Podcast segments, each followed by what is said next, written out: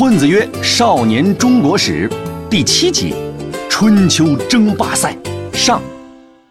各位同学，大家好。上回咱们讲到，如果春秋战国是个班级，周天子就是老师，各路诸侯就是班上的学生。经过烽火戏诸侯这个事儿之后，周天子的威信一落千丈，再也管不住学生了。这帮学生就掀起了一场争夺班长之位的争霸赛，先后几个人称霸。下面咱们就来讲讲是哪几个熊孩子这么能耐。第一个熊孩子是齐国，他出身高贵，祖上就是那个辅佐周武王灭纣的姜子牙。齐国超有钱，位于山东，紧挨着大海，不仅能捕鱼，还能产食盐。你可不要小看盐这种东西，人要是长期不吃盐的话，就会生病，所以盐是非常重要的物资。齐国光是靠卖盐就能赚一大笔，而且更加关键的是，齐国除了出身好又有钱之外，还特别能打架。你说这上哪说理去？于是，在班集体混乱不堪的时候，恰巧又赶上了齐国出了一个能人，他就是齐桓公。他第一个站出来，大吼一声：“你们眼里还有没有周老师了？谁在捣乱，我就削谁！”他这一嗓子下来。全班都怂了。从此以后，齐国就成了第一个班长，负责调节各种班级矛盾，还带领大家跟隔壁班的野孩子干架。而且他还是个尊敬师长的好同学，不管干啥都要打着尊重周老师的旗号。结果就是，同学们越来越尊重齐国，反而更不把周老师当回事儿了。总之啊，齐国的齐桓公这个心机 boy 就成了春秋时代的第一个霸主。但是，出来混总是要还的。等齐桓公一死，齐国马上陷入了内乱，没工夫再管班里的事儿了。这个时候，瞄准了班长位置的晋国就出场了。晋国来自山西，老谋深算，家里也是有钱有势，仅次于齐国。看齐国不行了，就赶紧跳出来争夺班长。我要当班长。但是让他万万没想到的是。一个平时坐在班级最后一排的同学突然站起来，大吼一声：“我不服！”这个要跟他抢班长的同学就是楚国。楚国其实是个插班生，来自湖南、湖北那一片本来穷的要死，中原诸侯都不爱搭理他。后来自己壮大了起来，天天就想着往中原里面挤。这个楚国呀，普通话都说不利索，也没啥文化。可是人家又黑又壮，干架贼猛，平时不怎么得老师和同学的喜欢，都管他叫南蛮。但是他一直有一个大大的梦想，那就是当班长。于是晋国和楚国为了争夺班长就干了起来。他俩这一打就是上百年，在这个过程中，他们各自涌现出了一位代表人物，分别是晋国的晋文公和楚国的楚庄王。下面咱们就先来讲讲。晋文公，晋文公名字叫做重耳，他的一生就是一个励志故事。重耳本来是个王子，人到中年的时候赶上晋国内乱，只能跑路。没想到这一跑就是十九年，根本停不下来。这十九年里，重耳算是把中原的各个国家走了个遍。今天在这儿借住几天，明天在那儿借住几天，没少挨人家的白眼儿。后来，重耳来到了楚国。当时楚国的国君是楚成王，他觉得重耳这个人不简单，将来能成大事所以对重耳很好。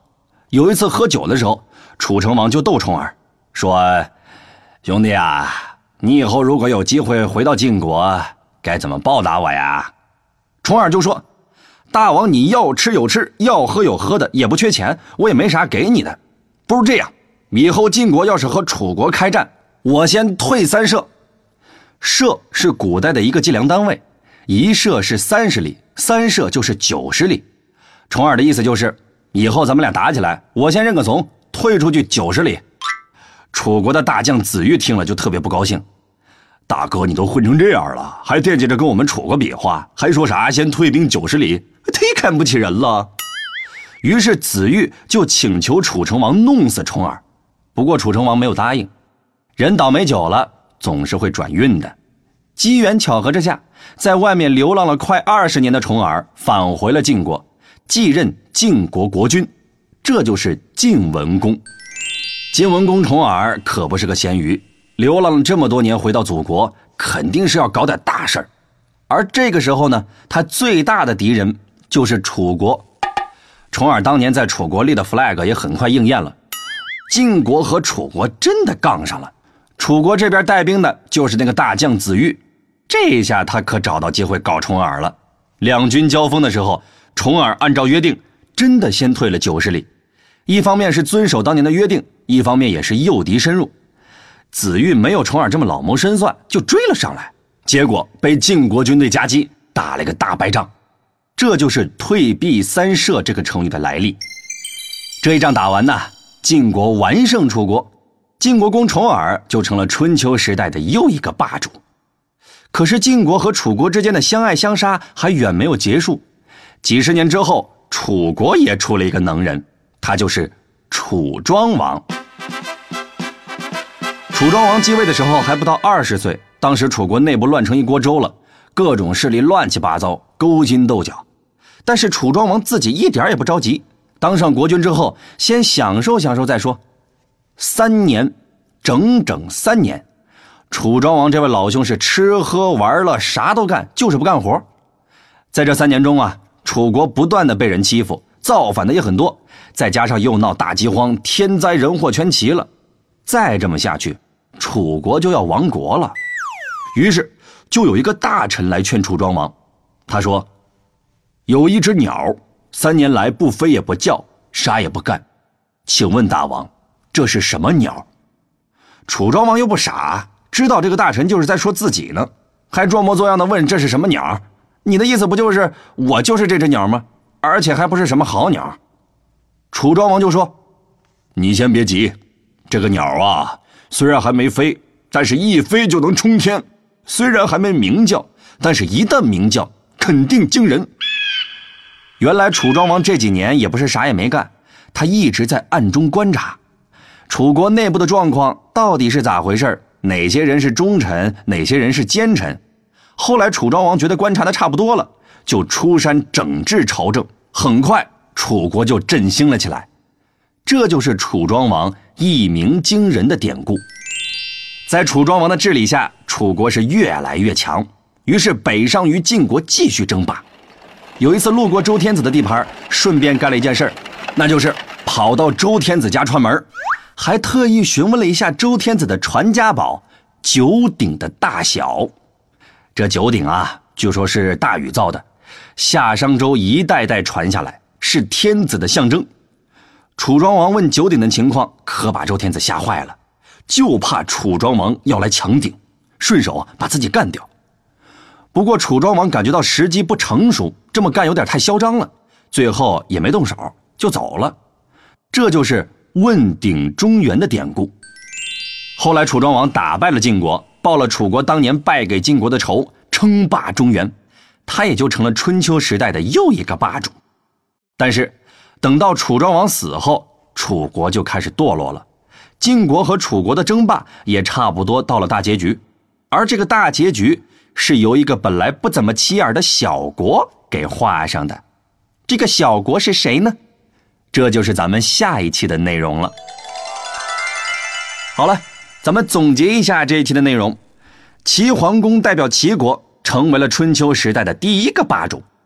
此后的上百年时间，春秋陷入了晋国和楚国的 PK，晋文公和楚庄王先后成为霸主。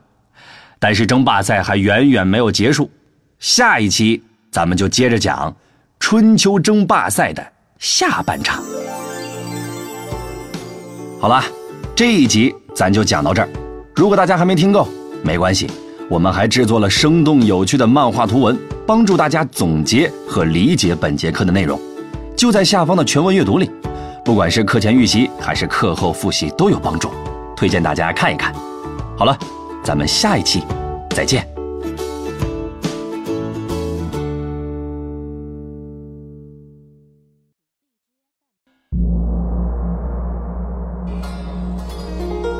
尧舜禹，夏商周。春秋战国大乱斗，一个秦，两个汉，三国英雄点个赞，东西晋，南北朝，风流奇葩乐逍遥。隋姓杨，唐姓李，宋辽金夏在一起。元明清，帝王玩，皇上丢了金饭碗。混子哥，每周见，中华上下五千年。